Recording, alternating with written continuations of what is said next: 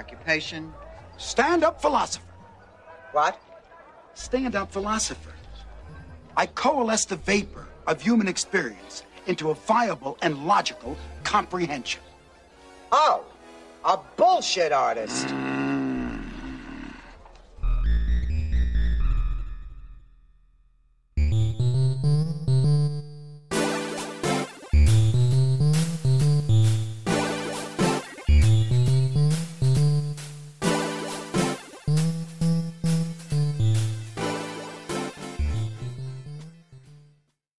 Hello, and welcome to the first encounter of the Bullshit Artists. I'm Rory Verado, and in a moment, I'll be joined in conversation with my co-host, Jack Crittenden. But first, since this is our inaugural episode, let me take just a minute to read this explanation of the overall concept behind the podcast and what you can expect from each episode going forward. I'm a PhD candidate in the Philosophy and Education program at Teachers College, Columbia University in the city of New York. Jack obtained his doctorate in political theory at Oxford University and is now Professor Emeritus at Arizona State University. Now, as you can imagine based on that description, there is about a 40-year age gap between the two of us, which we hope will make for a compelling and unique listening experience for our audience, just as it has made for a compelling and unique friendship for the two of us. At this point, Jack and I have known each other for over 10 years, first as teacher-student and later as friends. Throughout the course of this friendship, we have had many wide-ranging conversations together, typically over coffees at a cafe. But now, and especially in light of the ongoing pandemic, we've been seeking a new venue for these chats, and it occurred to us, why not just do them over Zoom and turn them into some kind of experimental podcast? So, we'll record a new 2-hour-long episode every other week, and for each one, we'll conduct ourselves in the same manner we would have if we were still meeting for coffees at that cafe, except now we'll be meeting virtually in New York City's Sakura Park. That is, we'll be dialoguing together about those topics that interest us most: politics, philosophy, current events, and the human condition. Of course, and unavoidably, we'll also touch on some personal topics where we think that those may be of more general interest. But as a rule, these conversations will be organic, spontaneous, free-flowing, open-ended, and unstructured. For, just as Socrates says to Adamantus in Plato's Republic, neither Jack nor I will know ahead of time exactly what we'll be discussing, but rather, quote, wherever the argument blows us, that's where we must go, unquote. So, wherever these conversations go, they'll be presented to you, our audience, in medias res and with minimal editing. And at the very real risk of drastically overhyping our talents, we hope that, at our best, we can offer to you with this podcast something like the lighthearted verbal jousting of comedians in cars getting coffee, crossed with the stimulating pleasures of a My Dinner with Andre caliber conversation. Cerebral, serviceably funny, unguarded, and chock full of bullshit. Okay then, in a moment, we'll jump into today's conversation, which begins with some passing comments about Neera Tanden's recently failed nomination for the Biden administration's Office of Management and Budget directorship, before moving into longer discussions of our personal biographies and political ideologies, and then concluding with some ruminations on questions that had been raised for me by Jack's most recent book, What Hath Trump Wrought? How Republicans Betrayed American Ideals. If you like what you hear, please don't forget to subscribe to the podcast from your preferred service. And if you'd like to support our work here, as well as receive regular updates on this podcast and more, please visit my personal Substack page at the stillest hour, that's stillesthour, thestillesthour.substack.com. Thank you, and I hope you enjoy the conversation. All right, welcome to the Bullshit Artists. We're recording this, our first episode, on March 3rd, 2021. I'm Rory Verado, here with Jack Crittenden. Hey, Jack, how's it going? Going well, Rory. How are you doing? I'm excellent. Good. Getting caffeinated. So last week when we talked, you made a reference to your interest in my position or thoughts on Neera Tanden's nomination to or for the position of what, director of the Office of Management and Budget. Right. And, you know, we're recording this now today. It's almost a moot point because she just withdrew her nomination, right, last night. Right. But I figured we could talk about it for a minute because I think it will dovetail in with some of the other topics we'll be discussing. So, yeah, my thoughts were in terms of now that she has withdrawn her nomination, I thought it was incredible poetic justice to see this woman who is just vile in her online conduct, especially towards Bernie Sanders and his supporters, who had projected throughout the entire Democratic 2020 primary, all this Bernie bro bullshit. And she gets taken down, you know, for doing precisely that which she had accused of others, you know, by Manchin and a few centrist Republicans, so-called. So that's sort of my position. I have a lot of schadenfreude over here, enjoying her, you know, public humiliation. But so what do your thoughts, if any? Well, there is an irony in that she's taken down by the Republicans for doing the thing that Trump has done did for 4 years. But if you are a progressive Democrat, I don't think you're unhappy that the Republicans and Joe Manchin ganged up on her to have her eventually withdraw her name. I mean, she is I was going to call her a typical centrist Democrat. I don't know if that's fair, but she's tied in with corporations. She's tied in with donors. It's what she's done. She's attempted to cut Social Security in the past. I just don't think she lines up with what you and I would like to see in the Biden cabinet. Now, having said that, maybe she would be excellent as the head of the Office of Management and Budget. I don't know. But I'm not unhappy that she has withdrawn her name. And I understand, I don't know much about the person who was going to be second to her, who I believe now will move up and be nominated as the head. I don't know about her. Do you know about her? I don't, actually. I think I might have just seen a reference to her name and something about that she would be the first Black woman to head this department. But I don't know anything about her. She can't possibly be worse than Neera Tanden, maybe as bad as, but no, I think she's very much on the progressive side, but I might be wrong about that. I haven't really paid attention. Well, that'd be nice to see. I mean, you know, Biden has, I think the only person that I've truly been, you know, somewhat satisfied with is, what's her name? Deb Haaland, right? Indigenous woman. Yeah. She's quite good. And I was glad to see her. She did get confirmed, right? I don't know that she's been confirmed yet. I think she's out of committee. Okay. And maybe now she goes to the full Senate. I'm not sure about that either. She seems to be on track, though, hopefully. Yeah. And I think the Secretary of Education looks interesting. Mm. He comes from a background in public education, which is a plus. I think he looks interesting. I'm trying to think if anyone else stands out for being extraordinarily good. And I don't know. Yeah, no one comes to mind for me beyond Deb Haaland. But yeah, the other thing I want to mention about Neera Tanden, the debacle with her, was the way, and this has been a theme, and I think it's going to continue to be a theme throughout the Biden administration, the way that they have used sort of liberal identity politics, sort of weaponized that to shoehorn in establishment figures under the guise of sort of a phony progressivism, right? So Neera Tanden, first woman of South Asian descent to head this office, you know, and that somehow qualifies her, irrespective of, irrespective of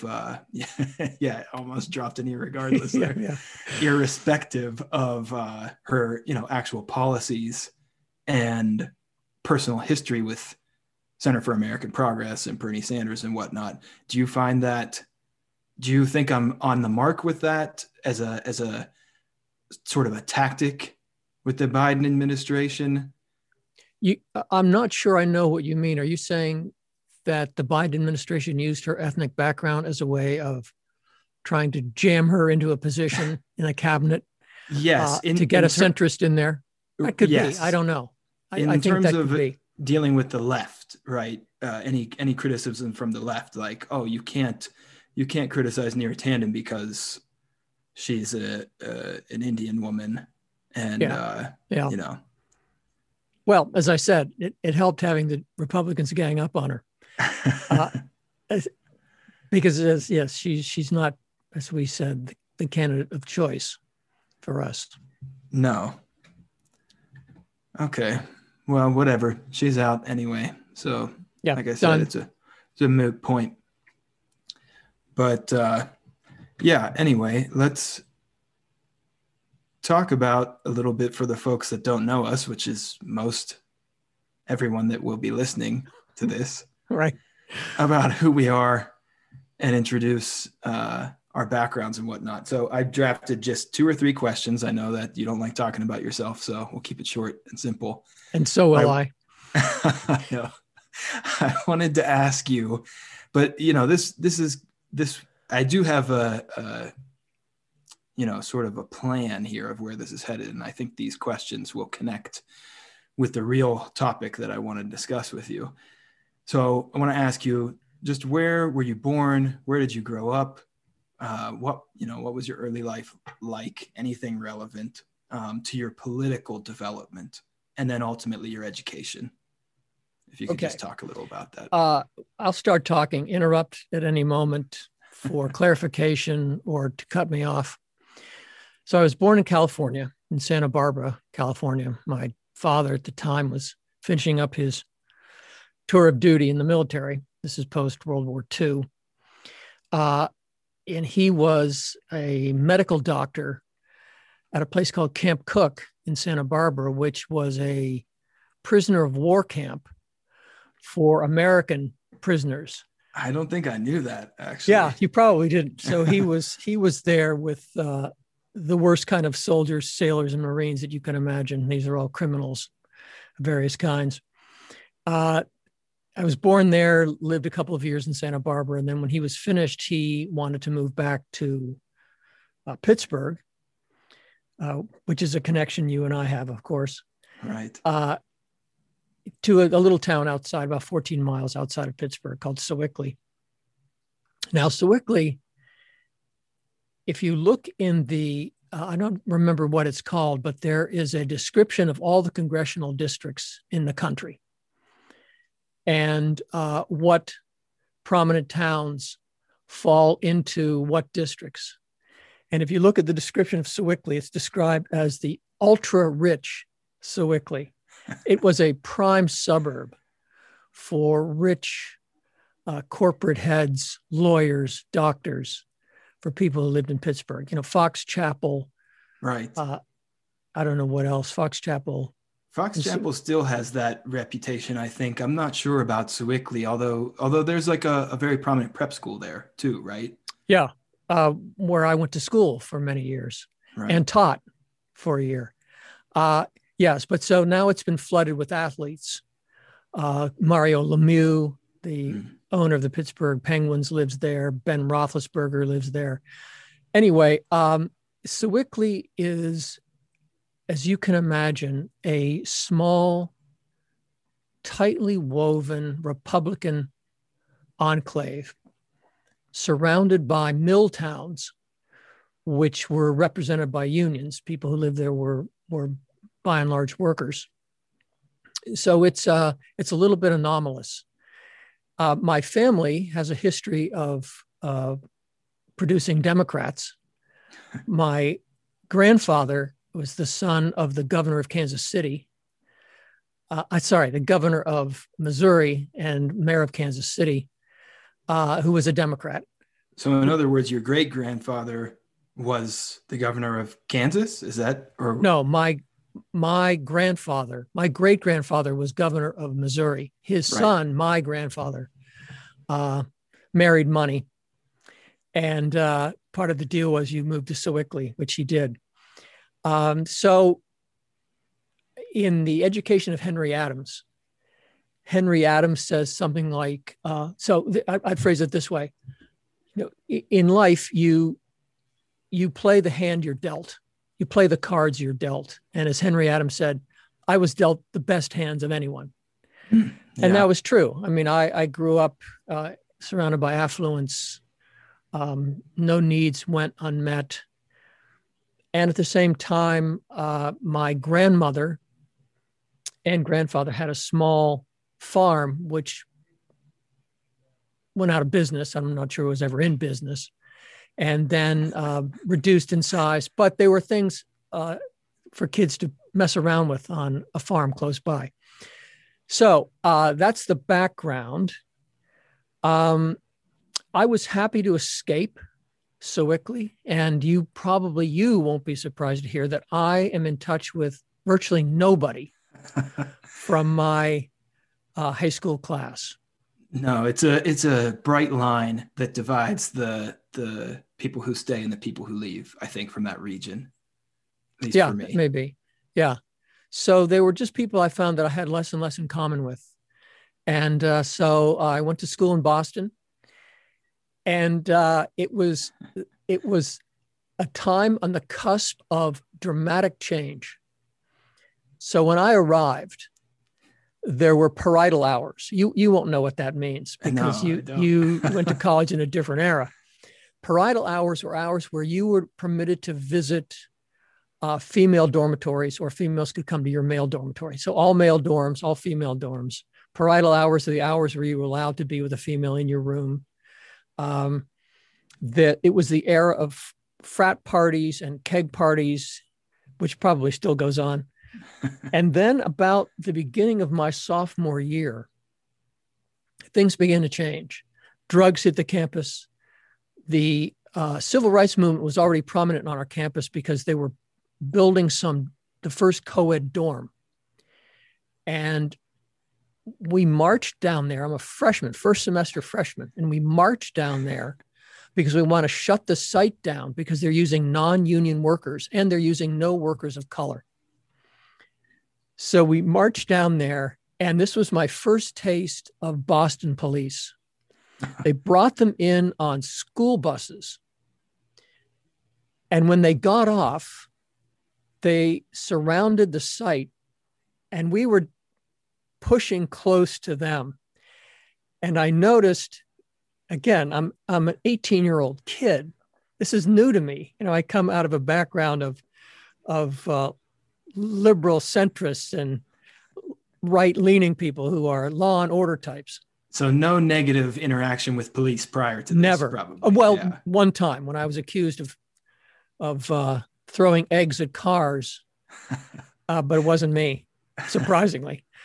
Anyway, the police are pouring off this bus, and they're in their riot gear. And I noticed they take their badges off.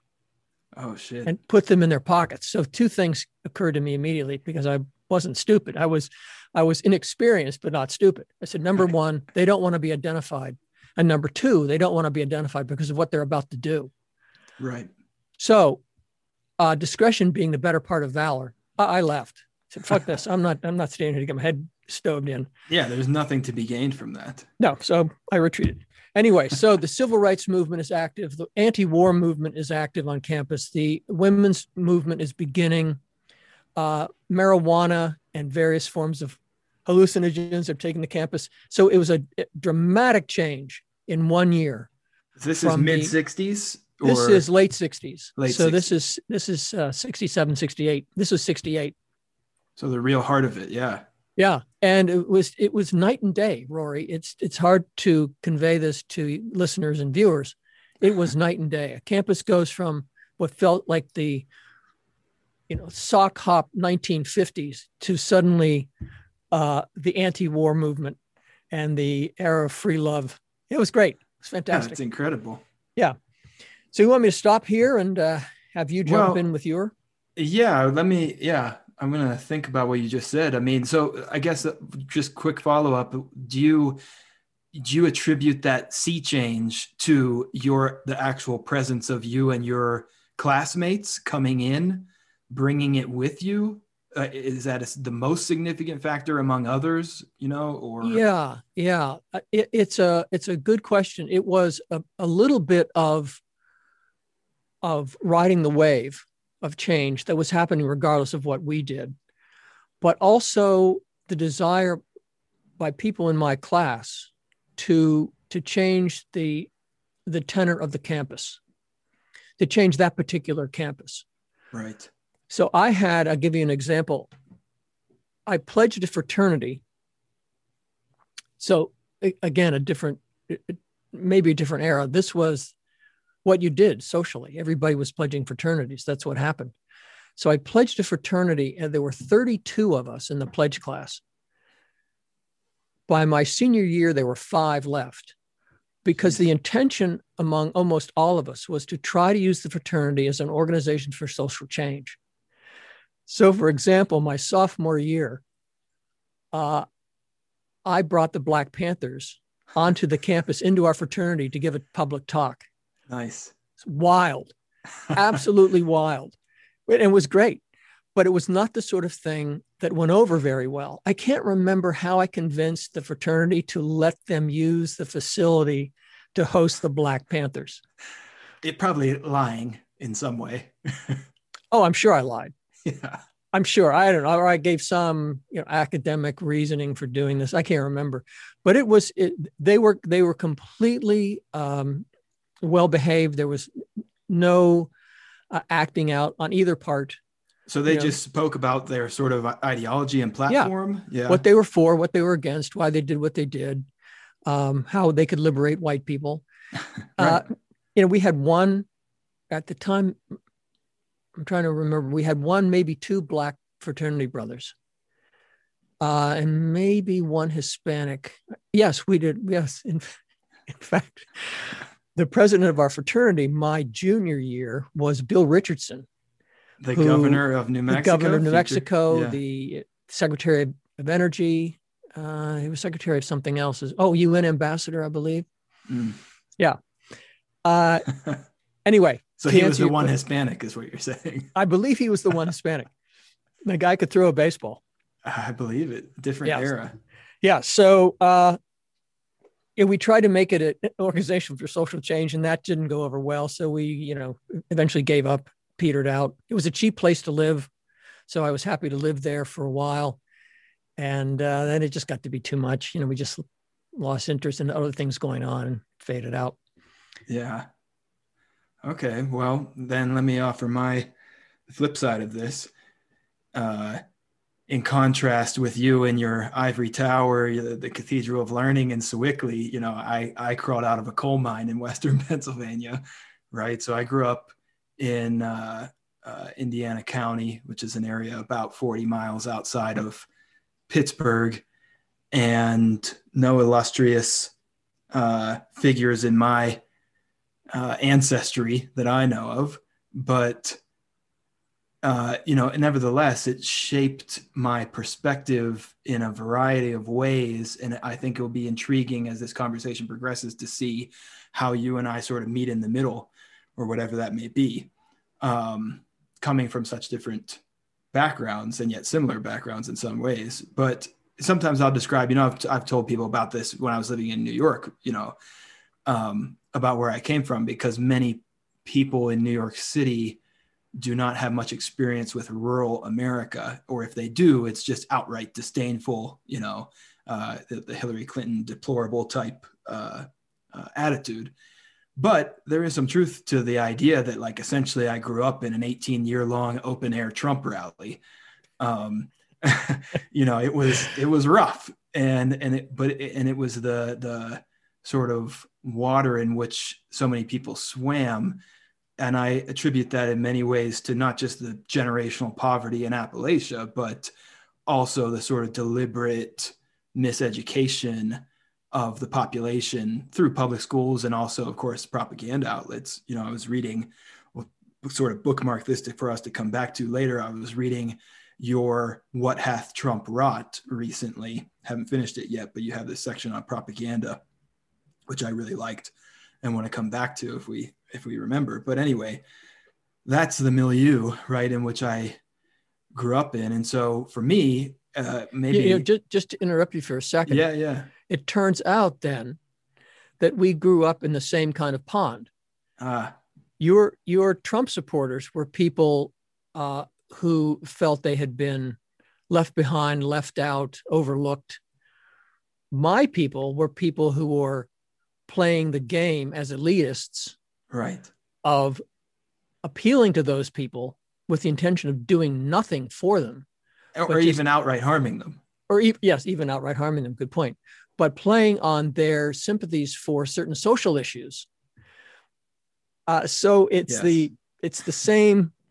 I called it a pond. Some people might call it a sewer, but it's the same kind of water that we were floating in, but right, just but from different shores. If we stretch the metaphor, then I'm among the fish in the pond, and you and your crew are the fishermen, right? Yeah. You're using dynamite. Right. Yeah. It's an interesting dynamic. And, and at the same time, and this is another thing, like the reality is that those folks are right to be upset and to feel disenfranchised in some ways, harmed in some ways, because of deliberate projects by elites to immiserate them, whether it's NAFTA or environmental degradation through coal mining and all kinds of things. So, I think the problem is that very real sentiment is manipulated in the ways you were just describing by wealthier, more connected people for nefarious ends, right? And the logical sort of end personal gain. Yeah. Trump. But so nevertheless, in the same fashion, I think I also wanted to escape this region. I never fit in there. This is a place where being smart or even just being interested in reading is, not allowed or frowned upon, mocked, etc. So I bailed through really sheer luck.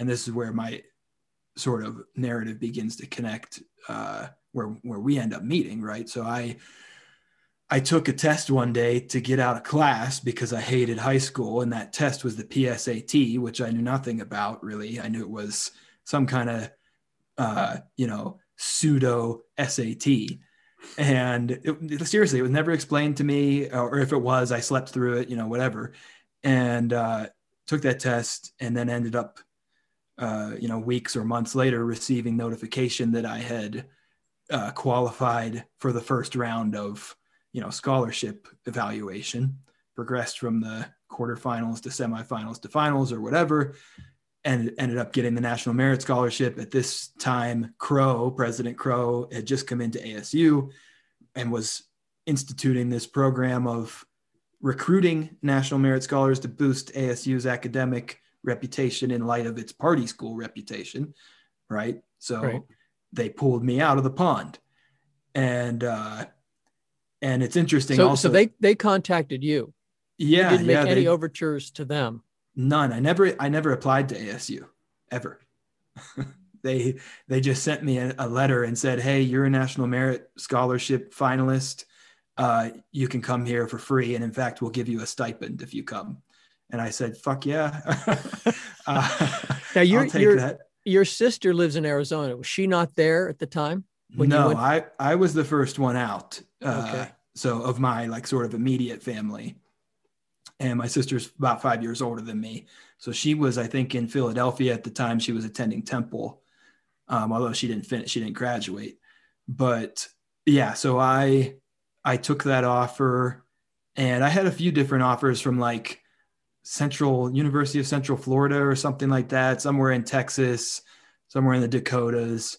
And I knew nothing about ASU. I saw it was warm and as far away as I could get from rural Western Pennsylvania. So I jumped on it. What were your politics like then?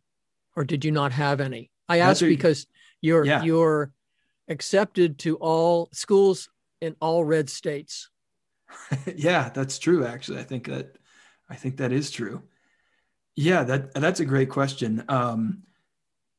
And I'm going to answer it maybe at more length than you anticipated, but I think it's important. So like I had said, I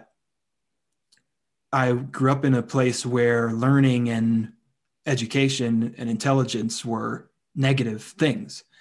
So from a young age, I turned inward and was reading books, just constantly reading books of all kinds from the library. My grandmother was a school teacher. She kept me with a steady supply of books. She actually taught at my elementary school, although I wasn't in her classroom. because she thought it would show favoritism. And she's probably right. But yeah, so what was I saying? My politics evolved sort of organically. I was soaking up the environment that I was in, right? So I'm surrounded by Fox News, especially at home, to the extent that I had a home, right? My stepmother was an early Fox News devotee, Rush Limbaugh, ditto head, right? So I have distinct memories of waking up, you know, first thing in the morning to get ready to go to school, and Rush Limbaugh's blaring on the fucking clock radio, you know, and it's like, what? That's the absolute worst. I would rather get punched in the face to wake up than to wake up to his, you know, diatribes. So you were not influenced by what you were hearing. Well, that's where I'm getting. So I was soaking this up, of course, without realizing, because I'm a kid, right? Yeah. And I'm only exposed to a certain range of opinions and things like this. But because I was already reading widely, it didn't take much, mostly fiction when I was younger. It didn't take much for me to realize, like, first of all, the thoughts being expressed by these outlets are simplistic or sort of duplicitous in some ways. And second, like, there must be more. So kept seeking, but at the same time, I was influenced with sort of a soft conservatism. So I just remembered there was a contest that I entered when I was probably 13 or 14. And this was right at a turning point for me, where I wrote this. They solicited essays from people my age about, I think it was specifically about politics. And I wrote something that was sort of anti-affirmative action. Okay. I don't remember the exact details because this was, you know, half a lifetime ago, but I wrote it from a position, a naive belief in, you know, egalitarianism. So it wasn't, I don't think it was coming from the same place that your stereotypical conservative would come from with it. But nevertheless, my position on the policy at that point was lining up with that. Do you see what I mean? Right. Yeah. Yeah. And so, but it was also at this time that I came across, I was going to Barnes and Noble a lot for whatever reason to escape home life. And because you could browse Barnes and Noble, nobody bothers you. It's like a library. It had a better selection than my public library. Found Nietzsche, right? This is when I read Thus Spoke Zarathustra for the first time, like 13, 14. And interestingly, I found him because of a video game. I had played a video game that was titled Beyond Good and Evil. And I thought, that's a pretty cool title. And then I read a review of it, and the reviewer mentioned that it was an allusion to Nietzsche. And I was like, who the fuck's this guy? Sounds pretty cool. Went to Barnes and Noble. They didn't have Beyond Good and Evil, but they had Zarathustra. It was smaller, cheaper, grabbed it, read it. This turned me completely against, you know, Christianity, of course. I had already begun that journey previously, just by witnessing the evangelical Christians in my life, not, you know, practicing what they preach. Yeah. So yeah, all of this was sort of the turning point for me at that age, at which point I began to, at which point it basically awakened my anti-authoritarian streak, right? And that's what sort of suffuses my politics today and moved me leftward, further and further leftward from there. So before long, Crow scoops me up, sends me to ASU on the stipend, studying American history, sorting through all the problems that I have and inherited from difficult family life, and being exposed to, you know, leftist and radical positions through primary text, especially from American history. I had already read Zinn in high school, had a couple of good history teachers in high school, and then began to run into Debs and other historical figures from American past, and ran with it. And then eventually, of course, as you know, studied under you, took a Nietzsche seminar with you. And then after eventually graduating, came back to ASU got my master's in political theory, and now I'm at Columbia studying philosophy and education at Teachers College. So when did you switch from history to political science, or were you always a history major and graduated with a history degree? Graduated with the history degree, American history concentration, political science minor, which was fulfilled, through your Nietzsche seminar and a few others. And then, of course, I was at the Honors College, too, not that, right. But whatever. The Nietzsche seminar was an undergraduate seminar, or was it a graduate seminar? I don't recall. I think it may have been mixed, but I don't remember if it was pegged at the undergrad level. It might have been one of those classes that the Barrett Honors College offered its students. I can't remember what they were called, but you could take graduate level classes with the professor's approval in full recognition that you were still an undergraduate. I think it was something like that. So that was the mixed part I think you were referring to, a mix of undergraduates and graduate students. Okay. Yeah, they definitely had that. And I definitely took some of those courses and likely this was one of them. Yeah. Okay. So that was good. And what did I want to ask you before we... Well, I did want to ask you about radicalizing events, but you already kind of covered that, or like what was a political awakening for you, unless there's something you want to add. I mean, you talked about the Black Panthers. Yeah, but that was the result of, I guess, my radicalization. I don't recall growing up in Sewickley that any of us paid real attention to politics.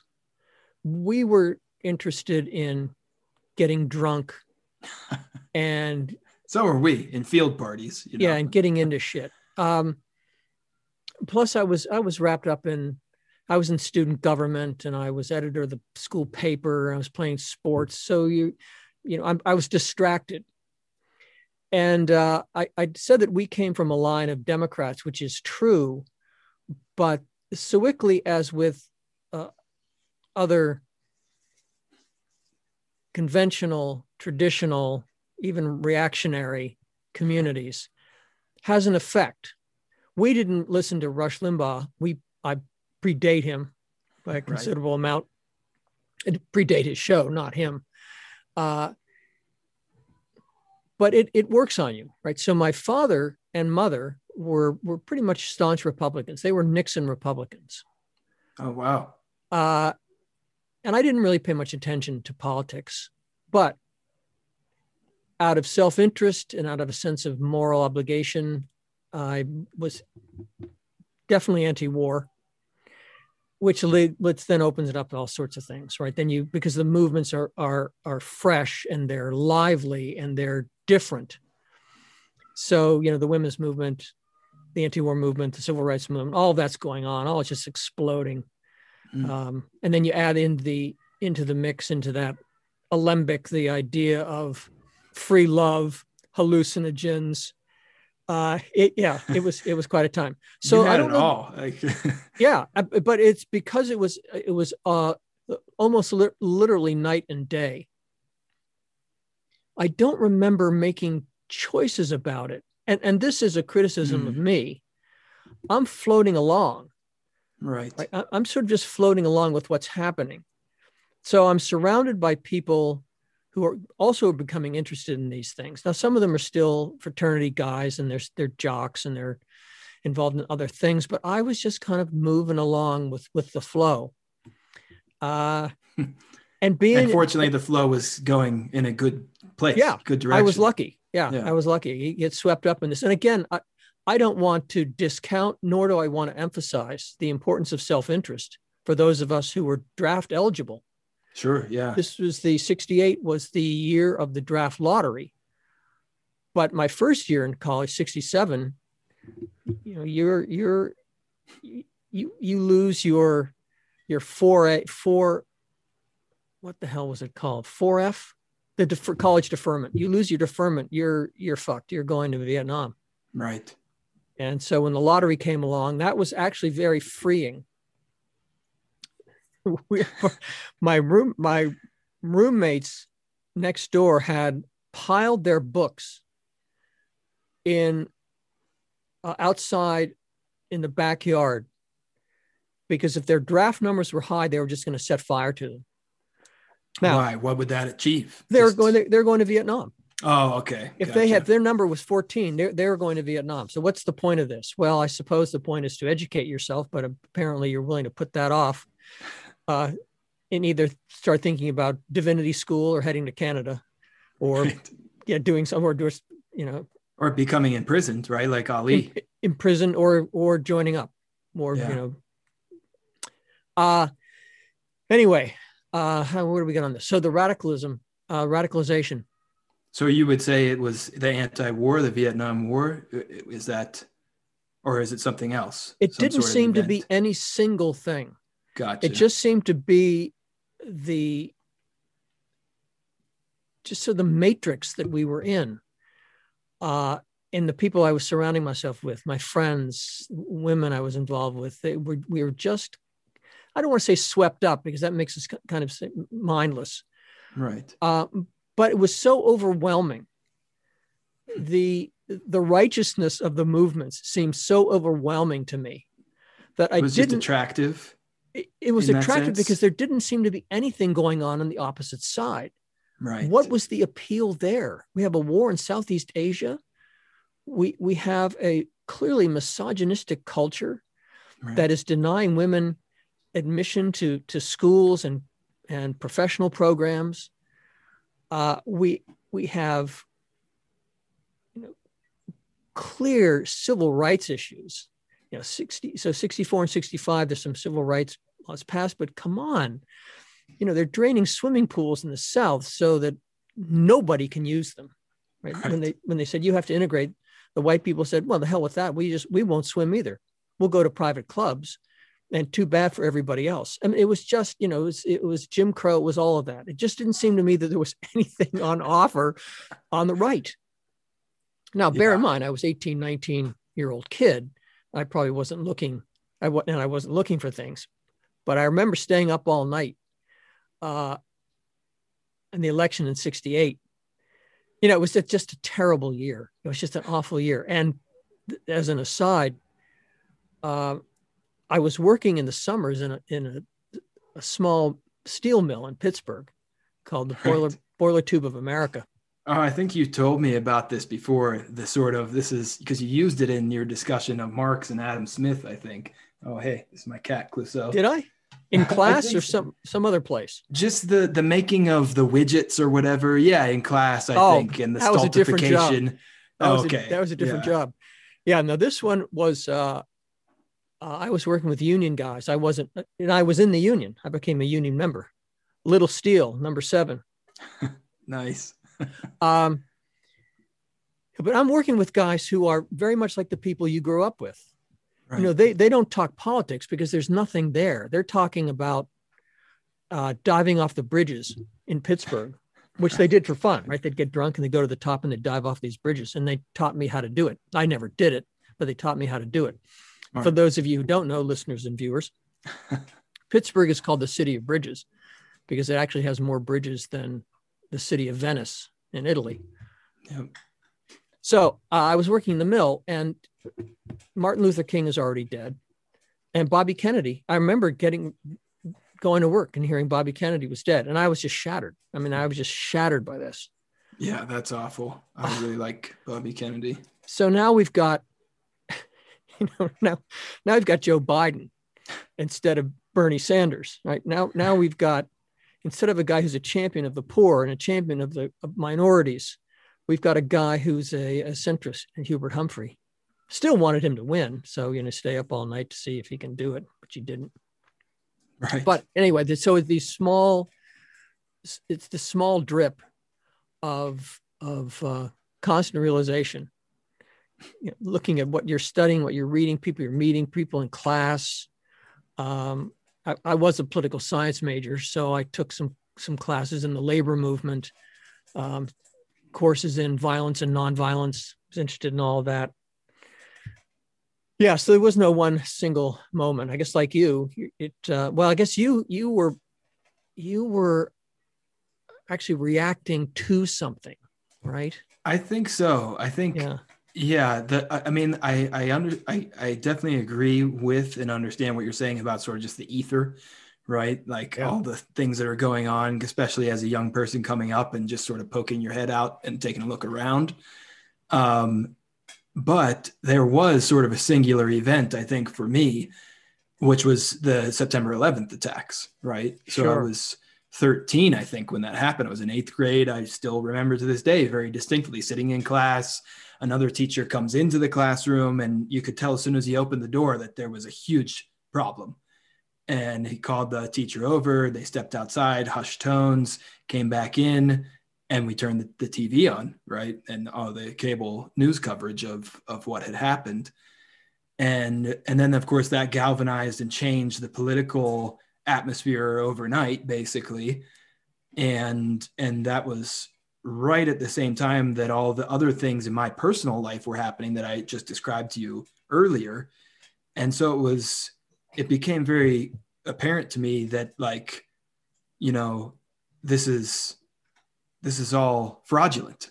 Like whatever is happening here, not that I fully understood it, but the answer to what has happened is not to go blow people in a different country up, you know? So that was, that was the beginning for me really of a more mature, or at least a more rooted in ongoing events, political perspective. I'm impressed with your 13-year-old self. Well, this is, go ahead. Sorry. Well, because it strikes me as unusual. There wasn't anything that I can remember that was really presented as a counterweight to the standard narrative of what was going on. We were attacked by terrorists, jihadists, radical Islamists, and we had to make sure they didn't do it again. Yes. And I think, it's hard to reach back in hindsight and enter into the exact state of mind, right, that I was in at 13 or 14. But what I know for sure is that, and this is sort of the irony or however you want to think about it, cosmic irony of having been exposed to the worst, this high concentration of conservative propaganda, right? From Fox News, Rush Limbaugh, et cetera. Growing up with that. Yeah. And so I was inundated with that. And it wasn't so much that I had like a robust counter narrative. It's just that I knew that they were full of shit. They were obviously lying because it was transparent to me, tone of voice, things like this, right? You'd heard it before. Substance. You'd heard it before from Rush Limbaugh. Yes. Hannity, whoever was on Fox News. Right. There was a time when Hannity was on Fox News with a pseudo liberal named Combs. You may remember this. Oh, right. Yeah, I do. Combs. Yeah. And he, eventually they squeezed him out because he had more, more than 2 brain cells to rub together or whatever, triple digit IQ. So, but yeah, so it was more so that the dominant narrative, especially amongst conservatives, was just transparently false to me. And I started putting the pieces together from there. And of course, at the same time, I was entering into 9th grade, and I had an excellent 9th grade history teacher who was left-leaning, or at least anti-establishment leaning. And one of the things that we focused on that year was just how every war America starts, usually under false pretenses, and we are the aggressors, whether it's the Mexican-American War. You go on and on and on. So this seemed to be of a piece with that, Yeah, but you didn't go so far as to become a truther, or did you? No, although I have. Well, this this won't do anything for people who are listening to this podcast, but right here I have a small book about. Titled 9/11, The Simple Facts, Why the Official Story Can't Possibly Be True. But it's not this, similarly, does not present a counter-narrative or a grand conspiracy theory. Rather, it delves into sort of structural engineering and things like this about the collapse of, Tower 6 and other things to show that there are massive holes in the 9/11 Commission and others, sort of reports, official reports on what happened. That's an aside. I'm not a truther, but I am indeed skeptical of the official government narrative. And I mean, it doesn't, I don't think it's far-fetched for us to say, well, the United States and especially the Republican Party has deep and sordid ties with Saudi Arabian, officials and oligarchs, going back at least to the 80s when we armed the Mujahideen in Afghanistan against the Russians, so yeah, there's much more, I think, to the events of 9/11 than is what, accepted in the mainstream. Well, and we can't let Democrats off the hook for the same thing. Yes. As we're seeing today with the murder of Khashoggi. Right. Khashoggi. I can't say it either. And Biden's position on letting the crown prince sort of skate. Yeah, they're just not going to do anything pretty much, huh? Yeah, presumably because it jeopardizes whatever arrangements we have with Saudi Arabia to thwart Iran. I don't know. Well, and I think oil. It all comes down to the oil at the end of the day. The Saudis trade oil using the U.S. dollar, and that's a huge part of how the empire maintains itself. Sure. I think. Sure. Yeah. So now we're about 6 layers deep and I forget where I was going. You asked me a question. I think I asked you about your political attitudes, and then we started talking about moments of radicalization. Right. I don't know where we are now. And I was talking about 9/11 and sort of an inchoate anti-authoritarian, anti-establishmentarian streak that was emerging.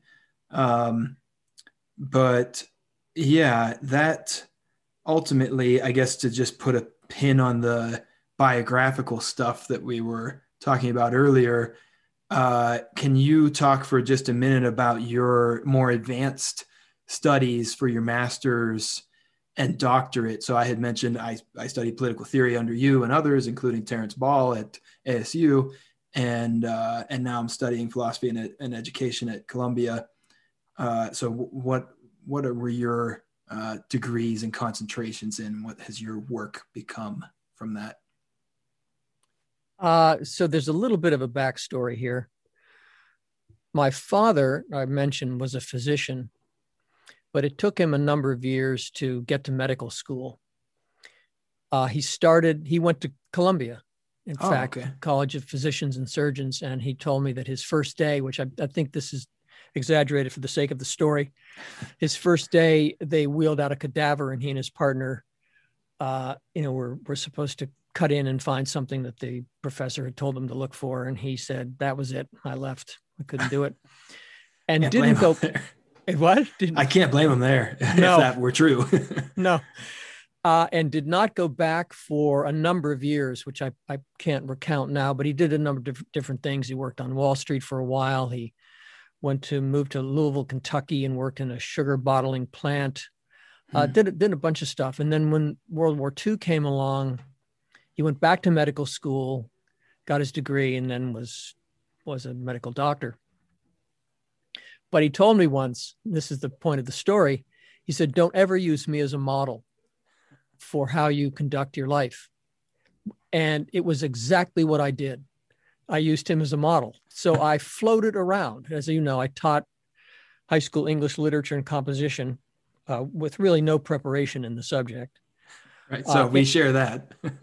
Yeah, right. That's right. We'll get the same for 2 years. Yeah, get to yours. Yeah, I did that for a couple of years. And then went to Harvard to study with a developmental psychologist named Dennis Krebs. And the day I arrive, I discover that Krebs has left. He's gone to, I think he went to the University of Toronto or somewhere. And I said, well, now what do I do? And so I sort of wandered around, wasn't really sure. I took a course in the history of developmental psychology, which was just deadly boring, and ended up over in the School of Education where it was, for me, the golden age. For those of you who don't know anything about developmental psychology, I can just tell you that there, maybe the two most prominent people in the field were at the Harvard School of Education. Lawrence Kohlberg, who helped pioneer the field called moral development, and Carol Gilligan, who was a student of his, and then playing off of his work, sort of inverted it, using his model, but showing its flaws because it was male-centric. Right. So she was there. Kohlberg was there, a guy named Robert Keegan, who was, I think, a clinical psychologist, but also a developmentalist, was there. I think he's still there. I think he is still there. Yeah. Bob Keegan is a terrific guy. And then it just turned out that developmental psychology was having an impact on other fields. So in the divinity school, there was a man named James Fowler who wrote a book called Stages of Faith, yeah, about the development of faith using a developmental psychological model. Two guys at the business school, Bill Torbert and Chris Argyris. Somebody at the Kennedy School of Government, I can't remember, but it was bubbling. Right? It was on simmer, and then it began to boil, and it was just the perfect place for me to be. So I studied with Kohlberg, I studied with Gilligan, and I studied with Keegan, and I studied with the guy, not James Fowler, but a guy named Harvey Cox at the Divinity School. And it was just great. And then I was supposed to go to a graduate program for my PhD in psychology and study with a man named Michael Murphy, who was the founder of Esalen Institute. Right. Some of you may know this is sort of a new agey place out in Big Sur. It was actually Michael Murphy's family's property. He was pretty well off. And he started this place where they had workshops on humanistic psychology, getting to know yourself, self-discovery, self-realization, all that stuff. This was also the time of the influx of people from the East, from the Buddhist and Hindu traditions coming to the United States. So I was kind of swept up in that a little bit. I'd been a longtime meditator at this point. But anyway, moved to San Francisco to study with Michael Murphy. And I remember arriving in San Francisco in my VW bus. Of course. Of course. What else? And I went to Murphy's apartment in downtown San Francisco, where he was sitting for a portrait. And I went in, I remember going up to the second floor. I went in and he's sitting for this portrait and the portrait painter's painting. And I said, I've come from Boston. We're going to work together in this program. He went, oh, yeah, right. About that program. I'm no longer affiliated with that. I said, okay. Very polite of him to inform you. Yes, yes. Well in advance of your arrival. So it was very much like Dennis Krebs at Harvard. Right. I arrive on campus and the guy I'm working with is no longer there. So I arrive in San Francisco and the guy I'm working with is no longer involved. So I got in my VW bus, tried to figure out what I wanted to do, drove down the coast, arrived in Santa Barbara, my hometown. Thought, wow, this is really nice. Rented this little place and hung out for 6 months. And meanwhile, I applied to the Harvard Divinity School because they had a degree called the Masters of Theological Studies, which was just a take whatever you want kind of degree. And Rory will know that this is the kind of person I am. Right. Don't try to pin me down to requirements and obligations, yes. Just let me sort of roam around. That's part of what appeals to me about my program too. One of the graduate students at my program once described it as the island of misfit toys. I thought that was pretty apt. I don't know about the island of misfit toys, but you should know this. Assuming it would be a place to play. This is the old Rudolph movie. You've never seen that? The old Rudolph movie. It's like not quite. The old Rudolph I know is Rudolph Valentino. Okay, fuck it. Never mind. Continue your story.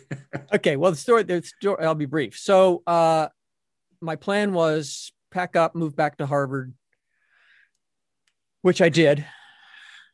And then I got waylaid by working on a journal with a friend of mine named Ken Wilber, who is considered to be the New Age philosopher, a guy who's written a number of books, some of them really quite good.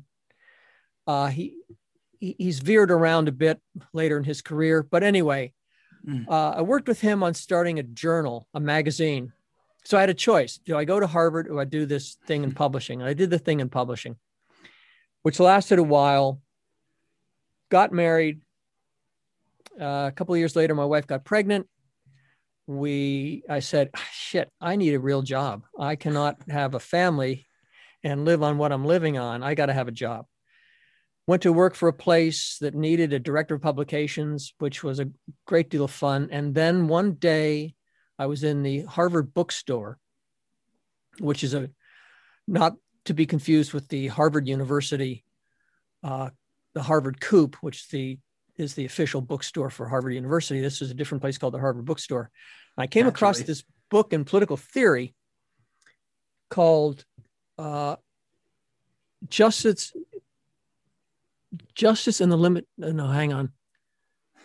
Liberalism and the Limits of Justice by a guy named Michael Sandel, who ended up teaching at Harvard and still does. Right. Teaches, very popular. Incredibly popular. Right. Yeah. He teaches one of the most, if not the most popular course at Harvard called Justice. Right. Which you can see at least some classes of it on YouTube. And maybe through Harvard as well. I don't know. Anyway, he wrote this book and I read the book and I said, well, this is just wrong. And I said, it's both sides of the argument. He was pioneering I don't want to call it a group or an organization. It is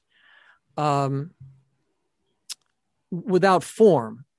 It consisted of a few people who were labeled, they didn't call themselves, but they were labeled the communitarians. And the communitarians were pushing back against liberalism, in particular, liberal individualism. And I read the book, and given my developmental psychological background, I said, well, both of these sides are wrong. Both sides have gotten it wrong. And I think I have a better response. So I went to my wife and I said, I really want to write this book. And I think I should quit my job and just take a year and write it. And she said, that's a really bad idea. Because what if you can't get it published? And if you get it published, what if it doesn't sell anything? Then where are we? Right. So I would have made the family, such as it was, worse off by doing this. So she said, already in a bad position looking for a stable job. And you're thinking, I'll become more unstable. Yeah, that's right. I had the stable job. Oh, right. Yeah, some things developed there that were unsettling for me, which meant I wasn't going to stay anyway at this job. But she said to me, why don't you get a degree? I said, well, yeah, that's a good idea. But the problem is that I, at the time, was 34 years old. And I said, I can't put up with a lot of this shit. I don't want to study a foreign language to pass some exam. I don't want to sit for exams. I don't want to write papers in a seminar about which I have no interest. Right. You just want to write the book. I just want to write the book. And she said, well, can't you find a place that'll just let you write the book? And I said, I don't know. Now, bear in mind that I had been in a number of programs in and around the Boston area, none of which took. So I went to Harvard Divinity School. That didn't last. I applied to a program at BU, Boston University, called One of a Kind Doctoral Program, which would be perfect for you and for me. That didn't work out. I got into the political science program at MIT, where I was going to work with a guy named Joshua Cohen, who's a theorist you may know something about, Rory. He moved to Stanford. I know. I know the name. Yeah. He writes a little on cosmopolitanism, I think. Yeah, he's done work on democracy, with which I almost completely disagree. Yeah, is he a little conservative? I don't know too much. He isn't so much conservative. He's got this view that we should be following Habermas's notion of the ideal speech situation, so that you structure the best argument and the best argument wins. The forceless force of the better argument. Exactly. And which I like, but... Sure, but it's impractical. I mean, you can't operate politically or democratically with anything like that. No. So anyway, I went to MIT to study with him. He was on sabbatical, so they said, well, let's get all of your quantitative courses out of the way. I said, okay, that's great. I'm just leaving. I left. So anyway, I'd been through all these programs. They weren't working. So I knew I'd looked around at something that would be palatable. Now, I found two programs, both of them in England, where you are admitted as a research student. And that's what I did. I called this famous American historian, Gordon Wood. Right. I sent him a letter and said, I want to talk to you about this. He'd just come back from Oxford. I said, I want to talk to you about this. I've been accepted at Oxford and Cambridge, and I don't know where to go. So I called him up. He was incredibly kind. And he said, do you have kids? And we had one child and one on the way. And I said, yeah. He said, well, you can't go to Cambridge because there's nothing there. So go to Oxford. Oh, all right. And went to Oxford, entered as a research student, and wrote the book. They pretty much said, okay, you come in with an idea. That's what a research student does. You're admitted on the basis of what you want to do. Laid out what I wanted to do. They said, write the book. Took me 3 years, got a doctorate, wrote the book, which was my first book, the basis of my first book, Beyond Individualism. Right, which for people listening or watching this, that's where the podcast logo is taken from, the cover of Jack's first book, Beyond Individualism. I've gotten faded blurry. Again, fading out. The book is faded, so that's appropriate for me to fade there. Well, I know that's your self-deprecating assessment, but the book was pretty influential for me. It really, as you described, I love the motivation that you had for it, which was this fucking guy is wrong, Sandel. And not only is he wrong in his own, articulation of whatever he's thinking, but he is either wrong about or misunderstands, or the arguments themselves are unfounded or poorly founded, the counter arguments, right? The things that he's addressing. So it's like the whole discourse is flawed. Yeah, right. That's right. His main punching bag was John Rawls, who had written this iconic book, A Theory of Justice, which I think was published in 1971, and had major influence on political theory. In fact, some people say that it was Rawls's book that saved political theory, dragged it away from political behavioralism, which completely controlled political science at the time. Right. Which this was after, when didn't Isaiah Berlin write that essay, like, does political theory exist in like the 60s or something? Do you know what I'm talking about? Yeah. No, I don't remember the article. Oh, okay. Well, Ball assigned it to me one time, and he basically outlined what you just said, like political theory has been subsumed or captured or whatever. It was completely. Yeah. It was all about how do we explain political behavior. That's what it was all about. And right. Rawls pretty much introduced normative political theory, saved political theory, and then generated, as Rory knows, an industry of books for and against Rawls. And even leading Rawls, the critics even led Rawls to reconsider his positions and created another book called Political Liberalism. But Sandel used him as a marker for laying out the communitarian perspective. I do not think he was unfair to Rawls. Mm. I don't think he mischaracterized his position, and I don't think he created a straw man by any means. But I thought both of them were simply wrong, that liberalism cannot rest on a foundation of atomism, right? Of this notion that human beings are separate billiard balls smashing into each other on occasion. That just isn't going to hold up. Nor is the communitarian position that we are subject to inextricably certain aims and values of our communities. I think both of those were just wrong and wrong-headed. And I use developmental psychology as a lever to wedge my different position in there, which I still think is not just credible, but right. Yeah, I agree with you. I mean, I think the thrust of what you outline in that book is correct. Certainly, it's superior to either of the schools of thought that you're addressing and critiquing. So you sort of integrate them and go beyond them, right? As Ken Wilber would say, transcend and include or whatever these ideas. So I guess without getting, maybe in the future we'll get more into the weeds about some of these arguments that you make and other things that you've written about in your work. But this might be a good point, since you mentioned sort of liberal individualism and communitarianism. These sort of labels and identities, political markers or ideologies, do you subscribe to any of them? Would you label yourself as a communitarian, a liberal, communist, socialist? Locate your politics for us, and then I'll do the same. Okay. Maybe I should go. Well, no, you go first. No, you go first. Shit. You're okay. The host. You're the host. Right. I'm the parasite feeding off the host. That's fair. Okay. So I'll direct that question first to myself then. And I guess, as I was saying, certainly I was influenced by your work in this area, and my general trajectory from youth was, undifferentiated, centrist, somewhat conservative, into liberalism, mainstream liberalism. And once the anti-authoritarian streak really took off, sort of, transitioning into full-on leftism. But again, it took me a while to learn about these topics, all the way through my master's, studying with you and others, what really does it mean to be, say, an anarchist, communist, socialist? How do we define and distinguish between these ideologies? So for me now, today, where I land, if I'm like talking about myself to people in the know, I would say I'm an anarcho-communist or a libertarian socialist, right? Like Chomsky, basically, or Bookchin, more in the Bookchin strain because of the ecological perspective. But more publicly, I will simply say anarchist. And I have chosen to do that for a variety of reasons.